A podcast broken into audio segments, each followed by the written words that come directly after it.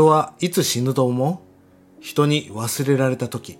おはようございます。リンダマンです。このポッドキャストではライフハックな生き方術、習慣化し生産性を上げる話、お金にまつわる話、子育てからの気づき、1年後の未来が楽になるクオリティオブライフを向上させる情報を発信しています。今日なんか滑舌悪いな。ということで皆さんおはようございます。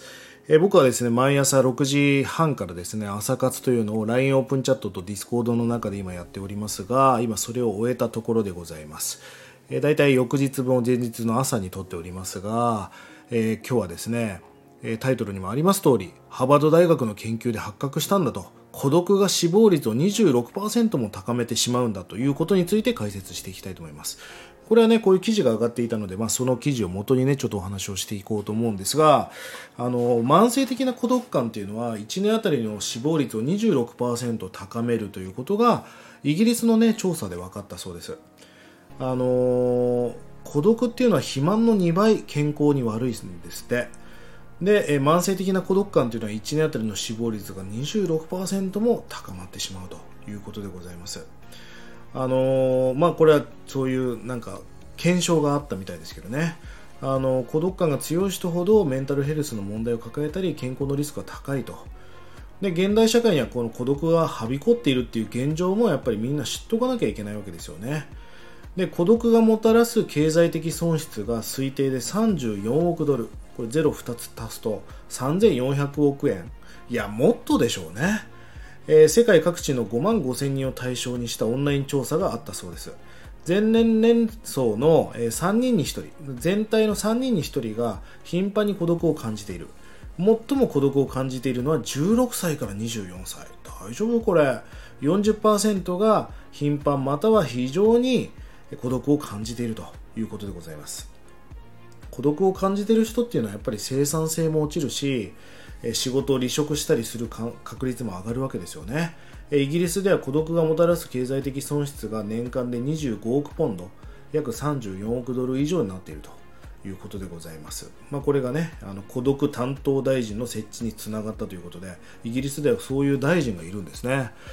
日本では2019年に調査がありました。成人の 32% が来年はほとんどの時期を孤独に過ごす1年になると予想している。これコロナ前ですかね。前にもかかわらずこういうことを言ってたんですよね。で、アメリカでは、成人の4人に3人が、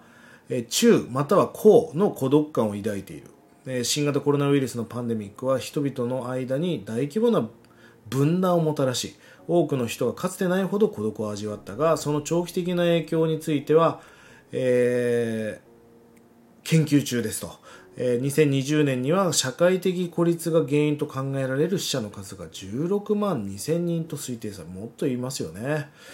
これはね、やっぱり人間の中に組み込まれている、実はこの DNA の構造にもすごく影響しているという話がありまして、俺たち人の中にはね、孤独イコール危険というプログラムが入ってるんですよね。で、それはなんでかっていうと、例えばさ、その5万年前とかっていうのは単独行動が危険だったわけですよ。外敵がいるからね。で、例えばその、どっかの部族に入っていて、集落で一人離れると、ホモサピエンスの体と脳っていうのは一時的ね、パチってサバイバルモードに切り替えるわけですよ。だってそうしてないと死んじゃうから。そうすると耳を研ぎ澄まして、狼がいないかみたいな、周りにね、ライオンはいないかみたいなモードに入るわけでしょ。で、一人きりで危険を察知しなければいけない。そうするとストレスホルモンの分泌量が増える。警戒心が高まる。家族とか部族と離れて一人で眠るときは睡眠がどうしても浅くなる。そうしないと死んじゃうから、肉食動物が近づいてきたら気配に素早く気づけるようになる。その夜も覚醒している時間が長かったということがもう分かってるわけですよね。その貴族感を求めるっていうことが欲求を満たしていく重要なポイントになってくるわけですよ。このホモサピエンスが何らかの理由でね、1ヶ月一人きりで過ごすことになった場合、そのさっき言ったそのプロセスが継続的に作用して、それが絶え間ない不安へと変わっていく。体にダメージを与え始めるわけですよ。で、現代社会人でいうとこの、ストレスが減ってヘトヘトになって、なんだったらもうメンヘラみたいになっちゃうわけですよね。当時はそうやってホモサピエンスは孤独感を抱いていたはずなわけですよね。まあこうやって一人でいると孤独になると警笛を鳴らすっていうプログラムが細胞の中に組み込まれてるってことです。どうでしょう皆さん、なんかこの人といると幸せだなって思える人、そんな人といれる時間っていうのを計算してみたことがありますか？それをねちょっと思い返してみてほしいんです。その人にどれぐらいの頻度で会っていますか？毎日ですか？月に1回ですか？年に1回ですか？どれぐらいの頻度で会っていますか？でこれね、こんな話がありまして、ボブとマークという方がいたそうです。毎週電話かテレビ電話で話をしているが、直接会う日はね年に合計で2回、だいたい48時間程度しかないと。でこの数年間の見通しで結局、当時ボブは71歳、マークは60歳になると。でボブが100歳の誕生日まで一緒に迎えるところまで2人が一緒にこう過ごせる日があったとして、これから約29年間あるわけですよ。そうすると年に2回しか会わないということは、残り58日間しか一緒に共に過ごす時間がないわけですよ。29年間というと1万日ちょっとなわけですよね。この1万日もあるにもかかわらず、たった58日しか時間を共有することができない。なんか時間の使い方って本当に考えなきゃいけないですよね。なんか本当に貴重だと思うんです。これが彼女である。彼女だったらもうちょっと会うと思うけど、今さ、現代社会の人っていうのはテレビ、ラジオ、スマートフォン、メディアに1日11時間費やしていると言われてるんですね。40歳から80歳までの間に起きてる時間の18年間分を使ってるってことになるわけですよ。18歳から80歳までの間シミュレーションしたら28年間何らかのメディアを見てるわけですよね。それが悪いとかいいって話じゃなくて、もっと他にも時間を使わなきゃいけない。だから残りの時間っていうのはもう時間っていうのはほら貴重な資産だから。でお金持ちとか関係なくみんな時間24時間しかないわけですよ。ちょっと前にタイムっていう映画がありましたが、こう腕に自分の残りの時間があって、その時間をお金と見立てて、ご飯を食べたかったらその時間をこっちによこせと。でその時間をやり取りしていって、その腕に書いてある時間がゼロになったら死ぬっていうね。でも俺はあの映画を見た時にこれうまく描写してるなって思ったら、本当人生は時間だから、その価値観ってすごく大事だなと思うわけですよね。いや本当にどんなに仲がいい人、どんなに好きな人がいても、ずっと24時間四六時中一緒にいることはできないわけでしょ。だから本当に24時間をどう配分してどう使っていくかっていうのはすごく大事なことだと思います。ぜひ皆さんもね、時間の使い方っていうのをもう一度見直されたらいかがでしょうか。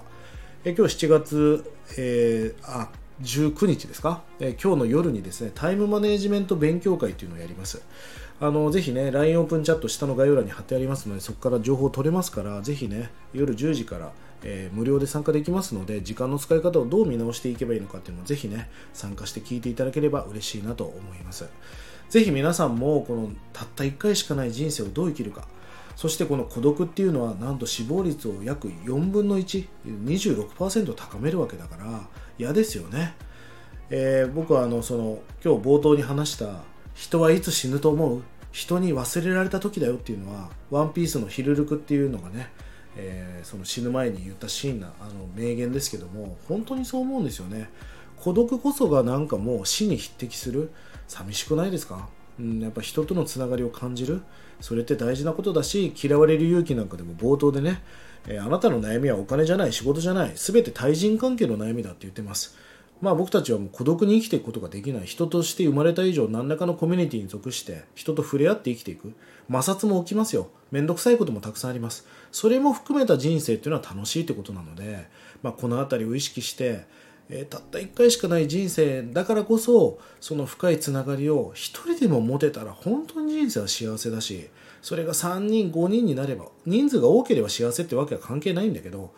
たくさんの人に僕は触れ合ってみたいし、世界に今約80億人弱の人口がいるわけだから、一人でも多くの人たちが何を考えているのか、どういう価値観なのかっていうのを聞いてみたいなって思うし、多様性に富んだ素敵な時代だからこそ、こんな価値観を持ってはいかがでしょうかというお話でございました。下の概要欄に LINE オープンチャットの URL を貼っております。ここでは勉強会とかね、様々な情報も発信していますから、ぜひこちらから情報を取ってください。取り上げてほしいテーマやお題なんかがありましたら、気軽にコメント DM よろしくお願いいたします。それでは今日も素敵な一日を。リンダマンでした。またね。